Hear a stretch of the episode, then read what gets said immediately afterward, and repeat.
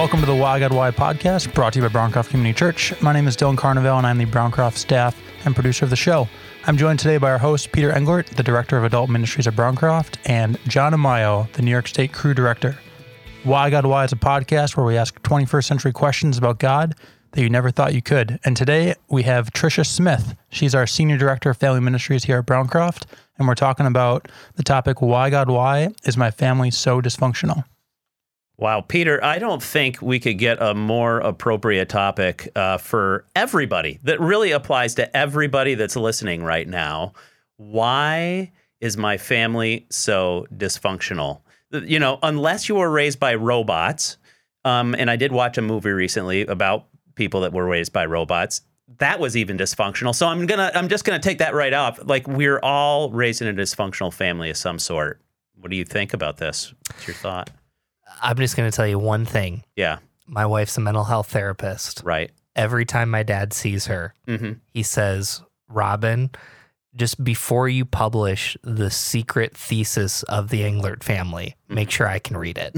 so, you know, there we go. There you go. That's all he requests. That's, that's all. Nice. you know, that's all he requests. But uh, you know, I, have been thinking about this question a lot. Um, I've read a book called Managing Leadership Anxiety. Steve Cuss has his own podcast on it, and he talks about family systems. And the reason why I'm so excited about our guest is she's not here to tell you how not to be dysfunctional. Mm-hmm. I think she's here to say that you can actually grow from the dysfunction in your family. Because I think for most of us, we don't want to live lives that we're constantly coming back to the same patterns, same pains. So mm-hmm. I look at Tricia working here at Browncroft. She just came on staff. She has a, a, very powerful story that I think a lot of our listeners can relate to. And I think that she's going to shine some light on how this question doesn't have to be a barrier, but it can be an opportunity. I love it. I love it. And I'm excited uh, to have a discussion with her today. So, welcome, Trisha. Great to have you here with us. Welcome to Why God Why. Thank you. Good to be here. Yeah, yeah. So, let's start from the top, if we can. I guess that's an appropriate place. You know, uh, your own life story. Do you have any you know experiences with dysfunctional family or was yours yours is fine yeah mine was perfect great okay um, well then let's just we're move done on. yeah um no. Um, clearly, um, my story is not perfect. Um, I do come from dysfunction. I, I am in um, a family role now where I'm sure I contribute to dysfunction. Sure. Um, but I will um, just start from when I was a young girl. I was raised in the church, which I'm so grateful for. Um, my parents were not happily married. I don't know if they ever were. Maybe um, pre kids, I'm not sure. But from my memories, I remember having, you know, happy times, but I don't remember my parents um, being happy together. Um, so that led to divorce. Um, and it was a pr- pretty messy divorce. I think I was about nine years old when that happened. And um, the main reason why it was messy, I think, now looking back, was really because of the way the church handled it, which mm. is kind of disappointing. Um, you know, looking back on that now, um, I was able to share with um, the small group leaders and family ministry here that um, when my parents got divorced and I was a young child, the church, no one reached out to me mm. as a hmm. kid after that happened. Um, so, you know, that's a that was a big i think gap area for the church. And and and that was my experience. That's not everyone's experience. Um, but it was looked at you know my mom left my father um, for what were good reasons. Um, but the church was not ready to accept that or you know admit that there was dysfunction happening i think um, you know within the family. Yeah so can can we push pause on that real quick? Because what you're just describing i know a lot of people can relate to that story and you being nine and going through that. Mm-hmm. um, what was there like how did that experience within the church affect you personally? So if you can kind of bring yourself back to being 9 mm-hmm. hmm you know, and this is all going, your world is collapsing around you, Yeah. And you're watching the church not deal with this in a healthy way. How did how did you process that in your life? Yeah, so um, I held on to a lot of anger. Um, I was angry at my dad for, you know, not being the best husband he could be. I was angry, I think, at my mom for not being able to figure out how to how to work it out. Um, I was angry that we were going to be a split up family, and what was that going to look like? Um, I and I was angry that after this happened, I didn't have um, the church experience that I had previous, and and I hadn't changed. You know, nothing I had done had changed, so I couldn't really understand why that had to change for me. Um, I needed, I think, other adults in my life at that time um, who could speak into my life, and then that that part of it was gone. Um, yeah, so I, th- I think there was a lot of anger. The one good thing was, though, I had the foundation. I knew I wasn't ever angry at God. Hmm. And I'm just so grateful because I know a lot of people do turn it onto God. Um, for whatever reason, at that young age, I could separate who God was from who the church was. And I'm, I'm just really grateful for that because I never never um, lost that. I never had to kind of repair that with God. So that's that's fascinating, and I, I guess before we go further with your story, because I think a lot of people relate. I meet a lot of people that when we say things like "God is our Father," you know, and I think it's in Isaiah, you know, God is this mother hen, and I I guess how do you think about that as children of divorce? Because it's like I know the ideal and I know what God's supposed to be and this figure that's in my life. I don't know, just I'd be curious how you cuz you're you're basically saying God and you seem good. You could see that people were jacked up. But did that ever change or did you ever have that point of view? I don't, I never really did. You know, I didn't always walk with God, but I Mm. never saw it as Him abandoning me. Mm, I saw it as my choice to go my own way and do my own thing. Um, my, you know, so I never turned that around um, on on him. I know that there's many people who have struggled with that.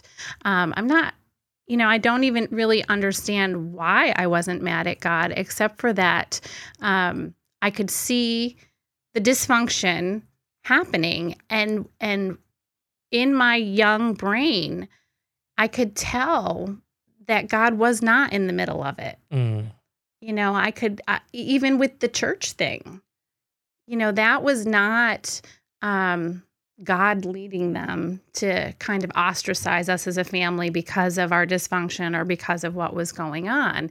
That was separate from God. And I just, I, I mean, I remember being baptized. I, I just had a very real picture of God's grace at a young age. And I don't know how to explain that except for I've always had this um, childlike faith. No one had to convince me. I always knew he was there. That doesn't mean, though, that um, I always took advantage of that.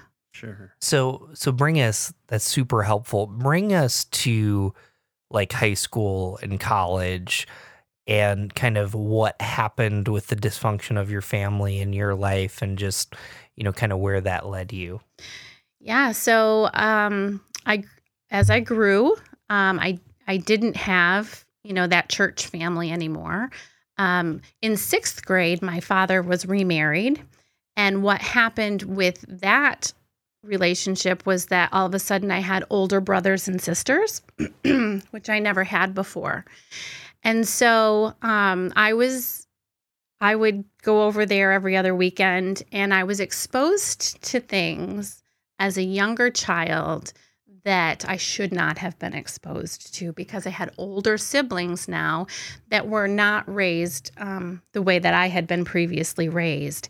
And so um, I was exposed to drinking at a young age. I was exposed to um, male female relationships, sexual relationships at a young age. Um, so so my my path was taking a, a, different journey. And so I did have friends at home that weren't, you know, not exposed to those things. But then when I would go on the weekends to visit my dad, I would be, it would be like a completely different world.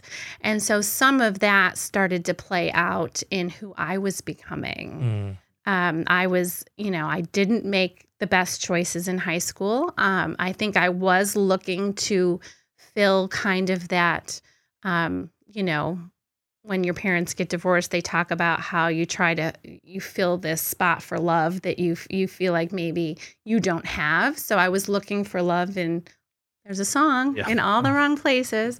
Um, yeah, and so I made a lot of bad decisions. I was a really smart kid and I didn't have to try real hard in school which could have been a real disadvantage for me because I could do all, you know, the party scene and other things um, while pretty much staying on top of my grades and, and doing okay there. So there wasn't a lot of red flags for people. Um, and then I just continued on that path. I always, you know, I, I always knew God was there. I still prayed to God, um, but I felt like I was kind of pulling myself up by my bootstraps, kind of in control of my life, had to be in control because of, you know, my parents were doing their, you know, figuring out their own dysfunction. And so I'm going to, I'm going to be in charge of me instead of really surrendering. Um, and so I went off to college and at 21 years old, um, became pregnant uh, living in Virginia um, with a couple of roommates, uh, great friends that are, you know, still my friends today. Um, and then it was like the world stopped. That was the thing that really got my attention at that moment. Finding finding out that was like, okay, something's going on. This was not the plan I had for my life. Uh, thought I was in control all this time and now you know the big realization yeah you might be in control but your your choices you're making are not very good ones and and here we are. So let's uh let's kind of there's a pattern kind of in your life of and again I'm I'm curious if this really is a pattern. Um so churches in the past they're not really good sometimes with divorce how to respond um and then you know they look at a, a child like yourself and i'm not sure if anybody really reached out to you said hey how are you doing? And now you're pregnant and you still believe in god and you still kind of think the church really isn't living out the message. And then oh by the way you have parents that you know even the best divorces are dysfunctional you know fill us in. How how is everybody responding? How are you feeling? Was there a moment that people came together or was it mixed bag of people? I mean who are your supports who were there for you during that time? Yeah so um you know as a child no matter how old you are you never want to disappoint your parents. So knowing that i had to make that phone call home was um not ideal. Um I had roommates, and of course, they were the first people that I told. And, you know, they were lovely and supportive with their words, but, you know, they weren't pregnant and they were 21 and they were in college and their lives, you know, weren't immediately changing. So, um, so I knew I had to to call home and and really call my mom because that's who I was, you know, closest to and um, I, what I did, I did the old um, warning phone call. so I called her up and said, um, I have something that I really want to tell you. I'm not prepared to tell you right now, but um, let's let's find a good time to talk and and we'll talk about it next week or whatever. So, you know, I was hoping that she'd think of you know, eight horrible things that it could be. And then this would be one of the least horrible things on the list. Um, if your daughter did that to you, what would you do? Good question. she probably has. I'm thinking. Yeah. I'm because because I probably has. I know as a parent I'd be like I'm driving down to Virginia right now. well, here's the thing that happened. Um, so not not right that moment, but I did call my mom and I told her, and she was a beautiful picture of grace to me. Um, there was no um, there was no shame and and um, telling me all the things I did wrong and it was okay so what are we going to do now and how can i help you and really i was very headstrong and and full of pride and i was like i've got this i'm i'm good i've got a job it's going to work out um but luckily my mom knew me enough to know that um, i needed to come home and so she called me maybe a day or two later and said um, your uncle and I are coming next weekend. Just have your stuff packed and, you know, we'll get you home. And I said, okay. Wow. Wow. Yeah. So was her reaction to you different than what you anticipated? Absolutely. Yeah.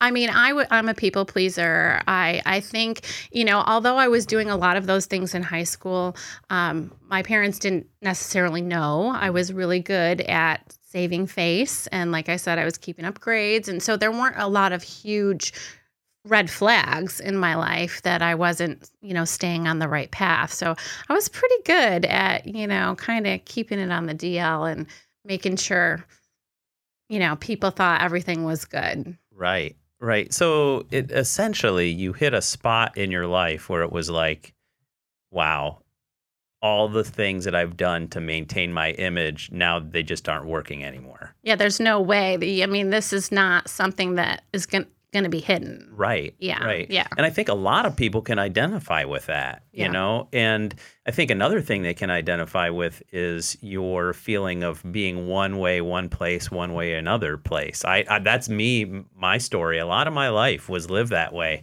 of like being one way around one group of people, being another way around another group of people. Yeah. You know? And I've I've heard someone talk recently about this that essentially that's a recipe for depression because you can't live that way for your life. Yeah. So in a sense, now I I know this I know this is kind of a, a weird thing to say, but was it almost a relief that you had hit this spot in Uh, your life? Absolutely. I mean, and I don't, you know, I don't know how to explain that either, except for that um, I was running in a hamster wheel that I knew had no end. And this was the thing that got my attention and said, okay, stop, step out of the hamster wheel. You're not doing this anymore. So, yeah. I want to kind of before we I mean there's definitely a happy ending to this, but you know, you kind of hinted at you know, being a child of divorce, you're always trying to fill that void. How did your family dysfunction, you know, just I I don't even want to say probably the better word than motivate is influence you. Like as you look back, you know, what were you seeing some whether it's patterns, whether it was just lies that maybe you believe, but you know, as you kind of walk back from that moment when you were 21, how did, you know, growing up in this home of divorce kind of affect you?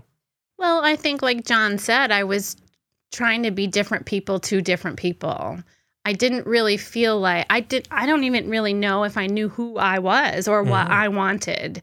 I was trying to morph and fit into the environments around me, um, and not really thinking about wait, wh- what is the environment I can create, or what is the environment that I want to be around. I, I kind of felt powerless in that, but the power that I gained from that was being able to morph into those um, those different environments and not rock the boat. Like I didn't want to rock the boat, and I, you know, I wanted um, acceptance. I wanted um, to be seen as, you know, the good kid in everybody's eyes. Um, whether that was through my mom's eyes, who was really, you know, concerned on, you know, school and grades, or if it was my dad's eyes, who was more concerned with um, my extracurricular activities that he would come to. Um, I was in music and school plays and things like that, and and those, you know, if if you didn't have like a lead role, it wasn't important, kind of thing. Um, and then as my family pulled apart, I really wanted to fit in with my friend group. And so what are my friends doing and and you know, where am I going to go with them? So Mm. just really um not at all sure of who I was, I think. So how did you let, let's let's go back there then. You're you've hit this kind of low spot for yourself. How did you start to to go okay, let's let me internalize this. Did did you consciously think through like I don't want to repeat the same dysfunctions that I've grown up in or were you just kind of just trying to swim and make it through at that that point in your life? It's amazing that at that point in my life this this unexplainable peace came over me.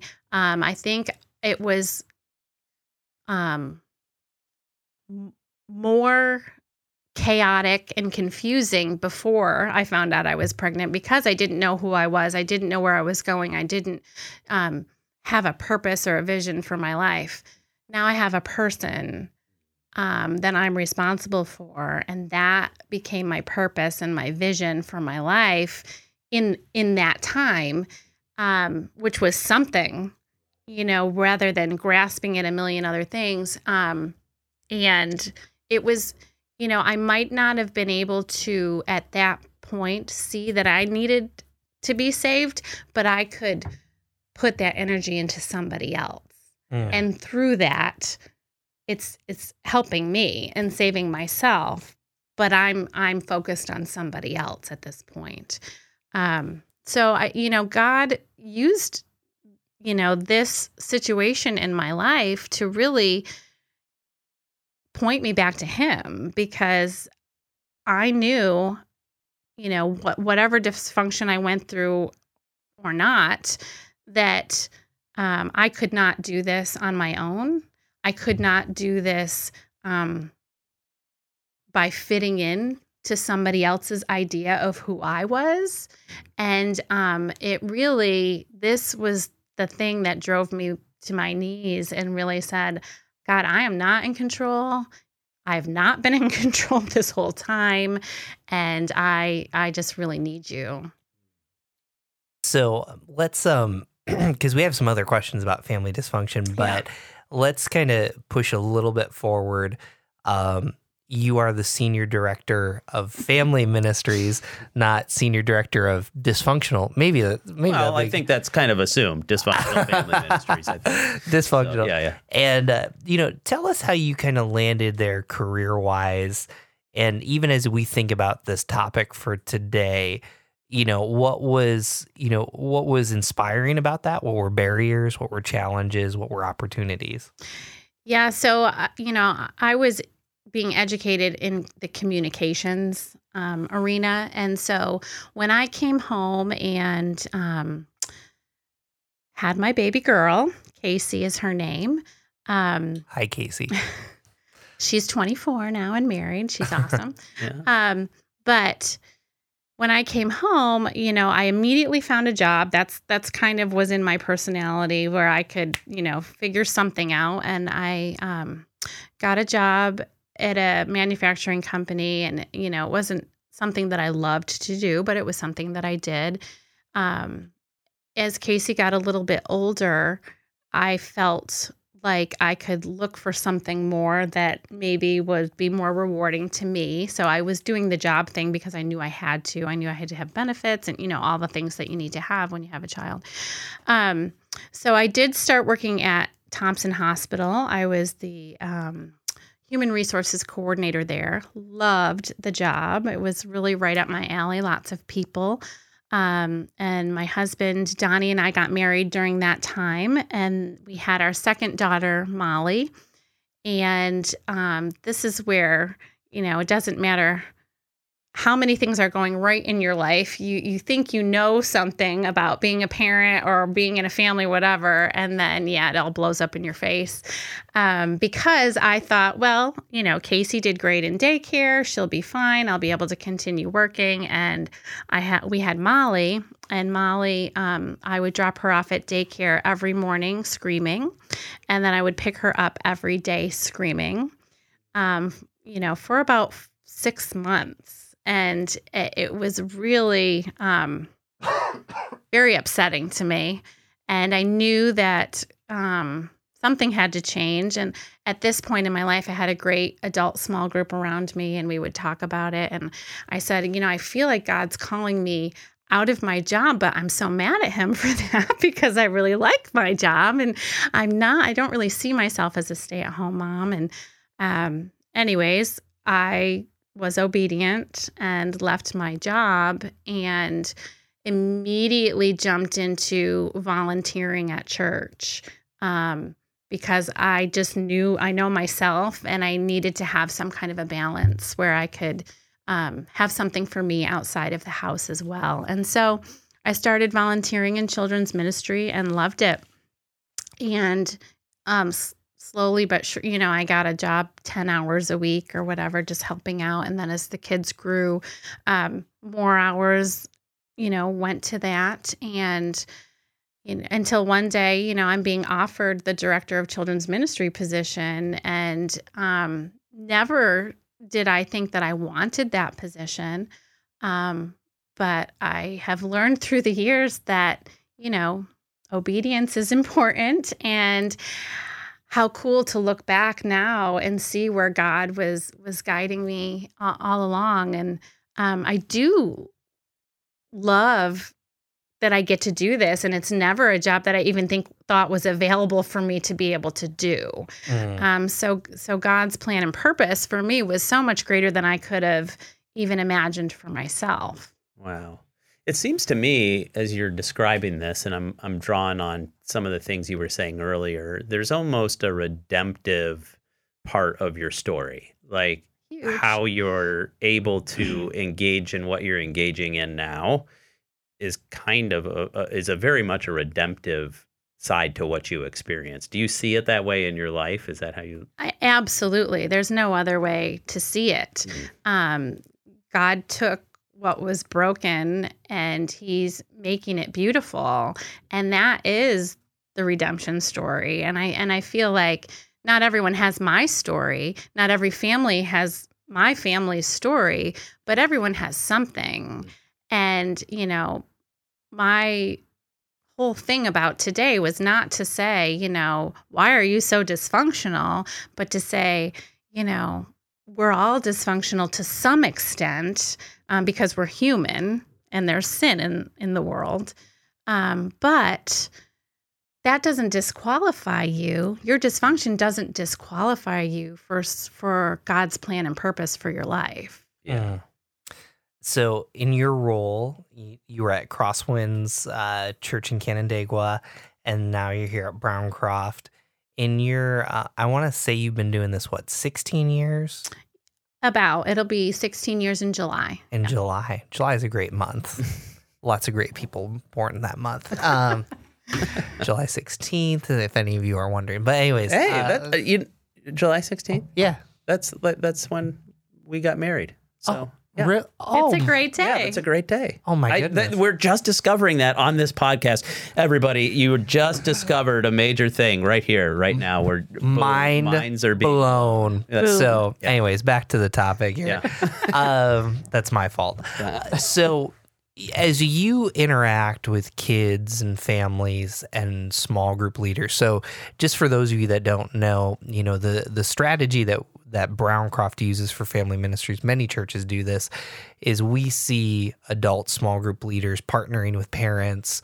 Parents have the most significant influence, but we know that there's an influence that having other adults, having another tribe in their life, like if all of us are working together. So when you see dysfunction from families nowadays, you know, what are like the top ones that come into your head? Uh, I think um, when I think about parents specifically, I think fear is a you know there's a ton of fear-based parenting which I fall into myself because of what I've been through and what I want to save my kids from. And um, you know you just forget that they they it's their job to make mistakes and it's our job to pick them up and you know turn them around. Um, we'd rather just you know skip over those things um, but there's not a lot of learning in that. So I think fear is a is a big you know dysfunction you can call it that um, I, you know, d- divorce is still even in the church. It's still a top, you know, st- stats that I've been told are, you know, fifty percent of um, evangelicals get divorced. Um, so that is still a huge um, thing that we deal with, even you know, within the church. And and what I want to say about that is that I didn't have someone from the church to walk with me through that. But that is why I love the concept so much of small group leaders for kids because they know their kids. Um, you know, especially as they move up with their kids through the years, they know their kids. There's trust built there. Um, kids can share what they're going through.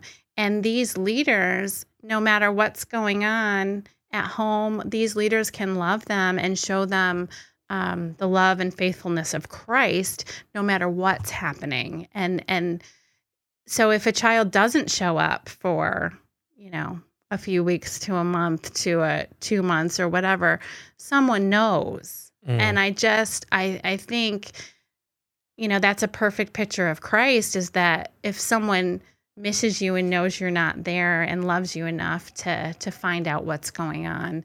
Um, you know, I just think that's a gift to kids and to families that I wish I would have had really. You know, John, you can correct me. I saw Dylan doing a cheer. He's actually a small group leader for woo, woo. the juniors, seniors. seniors. Yeah. Saved by the Bell, the new class people. Um, but you know, I was just thinking about how often, whether it's church and sometimes it's even outside of church, like I've never met someone that said, "I'm in crisis, just completely leave me alone." Like, I think that that's kind of the perception. Like, there's people that are going to tell you, like, if you send me one more baked ziti, like you know, my Atkins diet's going to tell me to stop. But like, there's at least an appreciate. But I do see a lot of like, even thinking about you, Trisha, like, hey, this person's in crisis. I'll just wait. Or I'll just send the text that says, hey, when you need something, let me know. And like, let's just be honest, you know, at least four of us here now are twos on the Enneagram. We're not going to ask for help. Like, and maybe this is a type, but like, I just kind of think of this question like when you see someone going through dysfunction, it's as if you have to find a healthy way to insert yourself to be there. Mm. Because, I mean, and people will tell you, like, hey, that's too far. But I think people would rather see you, you know, fill their freezer than do nothing at all. Yeah, yeah. I think healthy is the key word yeah. there because some of us want to jump in and solve everything for people, and you know that's not our place either. But I think being a calming presence in people's lives, everybody needs that. So um, just a calm sense of oh wow, there's someone rooted who's around me. There's someone who's who's grounded that can just be with me in my pain. I think that's something that we desperately lack today. And and listening. Mm-hmm. I mean, there's we don't have to have all the answers. We don't have to have all the perfect words. We, like you said, being present and really just listening. Um, just being someone who's not going to judge and not going to throw words back in your face and just kind of listen to where you're at. Yeah, yeah, totally. I love that. I love that. The idea of listening keeps on coming up in just so many of the podcasts that we do. That that concept of listening is so important. Well, maybe if you can just bring yourself back and almost remind yourself of who you were during those teenage years, after teenage years, that critical spot in your life, and you know the dysfunction that's around you. Uh, it's really clear to you how, how if you were to go back and speak to yourself about how God can actually meet you in the midst of that dysfunction, like what he offers you, what would you tell yourself? Yeah, and and you know, I have kids that are coming on these ages too. So I do think about this. What do I want my kids to know? And really it's, you know, it's the freedom to mess up and the freedom to make mistakes and to re- and to know that God is not keeping track Mm. of all of that. Um, he doesn't want you to stay there.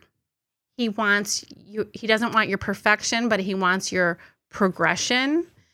Um, and and that guilt and shame and I, you know, I I went. I think that's why I had to be the perfect person for all my different groups is because I carried so much guilt and shame about who I was or who I wasn't. Um, guilt and shame have no place in a redeemed life. And um, I really think that God wants to use our stories of dysfunction to tell a bigger story of his redemption and his restoration and how awesome when that happens that we can look back and say you know he can he can turn every, anything into a purpose I love that. I love what you just said. That could be the total tagline for this uh, podcast uh, episode right there. God wants to use our dysfunction and turn it around for to show us redemption or something along the lines Yeah. of what you Tweet you just that. said. Yeah, it's beautiful. it's beautiful. Um, well, I Yeah. I got one. Um, so one of the just beautiful things about your life is, you know, the dysfunction in your life is redeemed, but now in turn you're you're there for adults, parents, and kids who are going through dysfunction right now. I'm a 24 year old.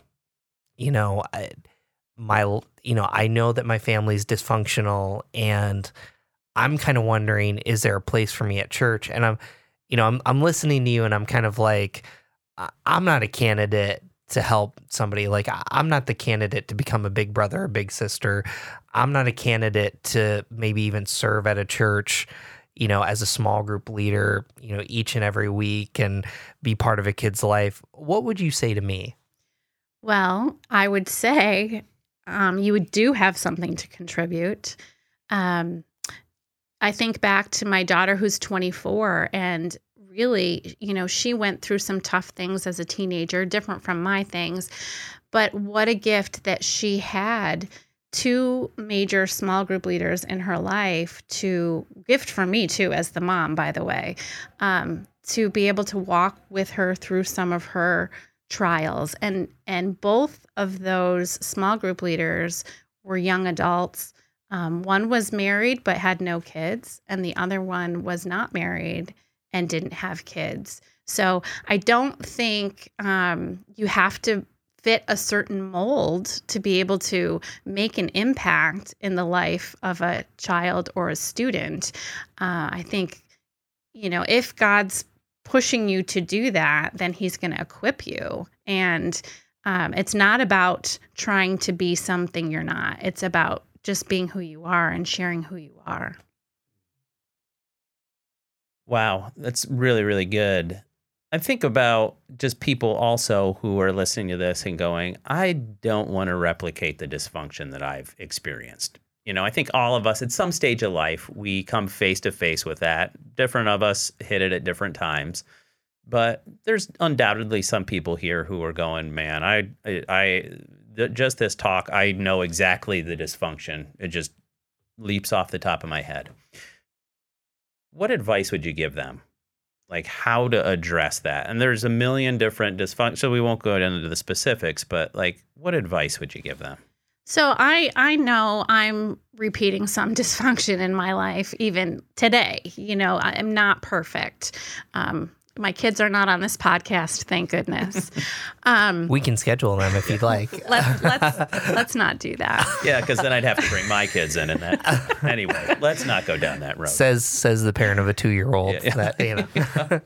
Um, but I do think it's um, self awareness is huge, um, and being able to be comfortable enough in your dysfunction to to talk about it, and to have conversations and not to hide it, um, not to try to pretend it doesn't exist.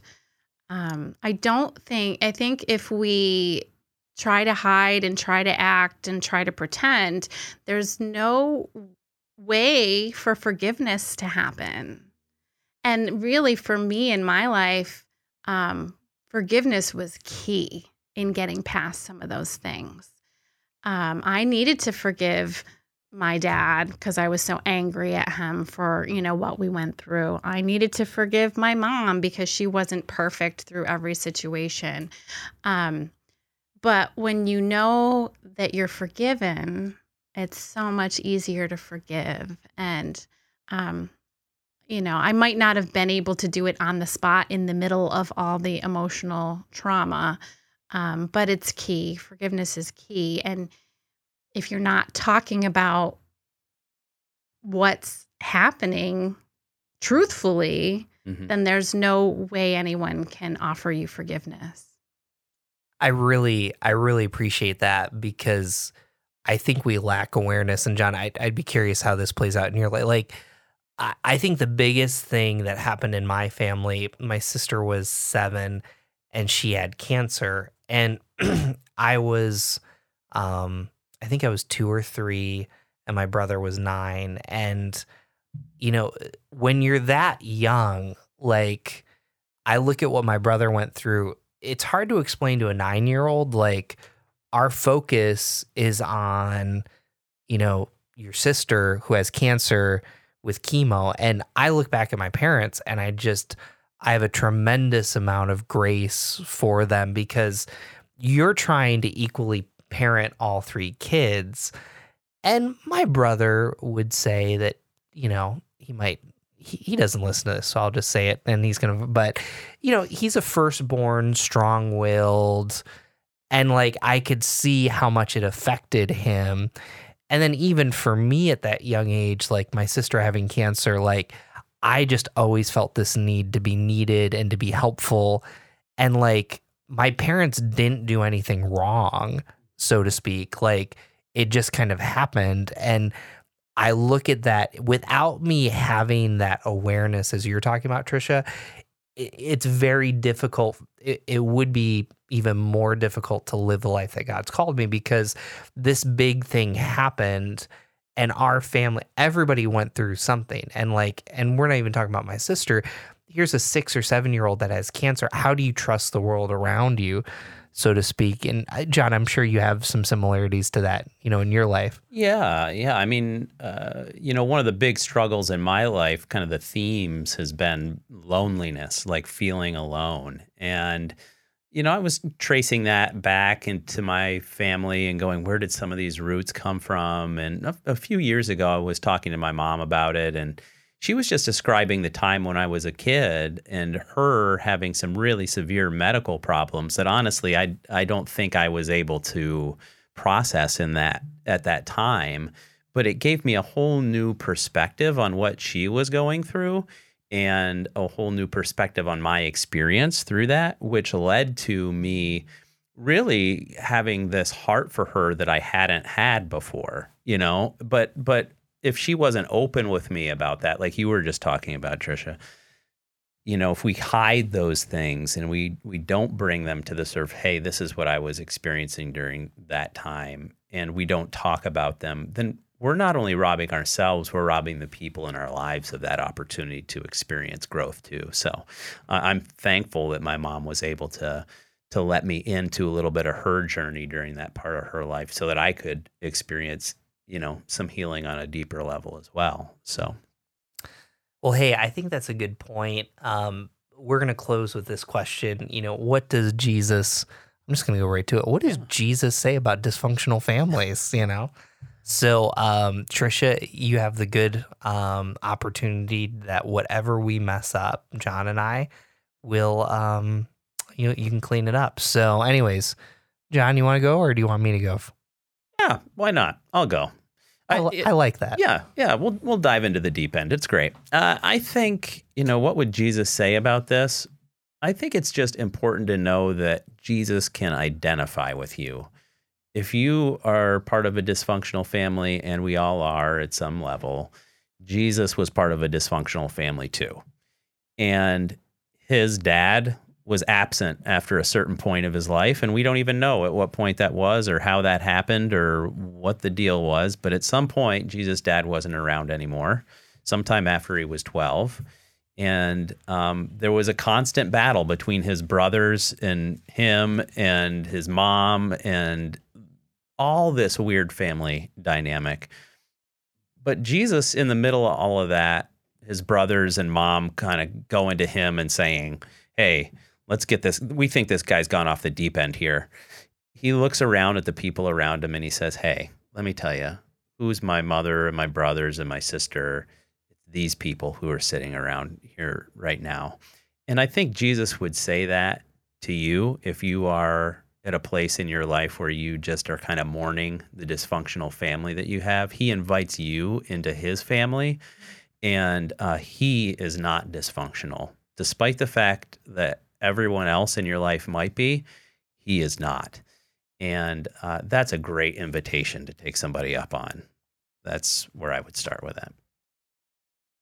So my daughter and I were reading uh, the Jesus Storybook Bible we read it like every night and i'm going to just tell i think every adult should read the jesus storybook bible so just we'll throw that out yeah. there but we're reading this section about jesus welcoming the little children and he's you know one of the things i won't uh, you know forget is you know the author sally lloyd jones says don't ever think that you're too big for jesus and I think about that family wise because there's a moment in our childhood usually when we real like whether you call it lose our innocence or something like that. And I think Jesus is bringing us back to the healthy, the non dysfunction of being a child. And so, you know, in this moment, I'm reading this to my daughter and I'm sitting there and I'm like, my parents did a wonderful job you know, and I hope to improve. And I'm looking at her and I'm like, there's ways I'm probably messing her up right now that she's going to tell me maybe someday she's going to start a podcast or whatever it is and start talking about it. But I think the thing that Jesus teaches us is that we're all still little children welcome to him. And when we take the pressure off ourselves, you know, and I think Trish has brought this up so beautifully. Like when you just accept dysfunction, not to do whatever you want, but you just say, This is a part of my life. How do I move forward? I think that that brings you back to this childlike place. And I think about that with Jesus. I think about that with my daughter and my wife of how just allowing that faith to change you really does that. So, Trisha, close this up. Yeah, I just want to say I think it's important, um, no matter what age you are, to just never buy into the myth that you have to be a certain kind of son or daughter or spouse or sibling um, before God can use you. Mm. I think um, God can use us in our imperfections. Um, I think when I think about dysfunction in the family, I think Jesus would say, invite me in. I think he would not be surprised the way some of us are so surprised and we want to keep it hidden. I think he would say, invite me in um, because I can help and I can, the people around you can have like a front row seat to see my power and my goodness through your dysfunction. Wow, what a place to close. Trisha, we're so glad that you came with us. Um, you can, uh, you know, follow Trisha. She's got a Browncroft family on Instagram, and um, just if you follow the Browncroft feed, you'll see some stuff about some of the things that she's doing. If you want to follow us, make sure you follow us at WGW Podcast for Twitter and Instagram. We are on Facebook. Um, our website is whygodwhypodcast.com. I send, if you subscribe, I send a weekly email just to prompt you for listening. And um, as I would say, leave us a five star review. As John would say, honestly, leave us a five star review. We'll take whatever we can get. And also, you know, we'd love to just hear from you what you love. Um, so when you uh, do the five star review, write a review. You know, write us three or four sentences about what you love, and um, make sure after this is posted, you give Trisha some love. You can share this at hashtag WGW podcast. Thank you so very much. We hope you have a wonderful day.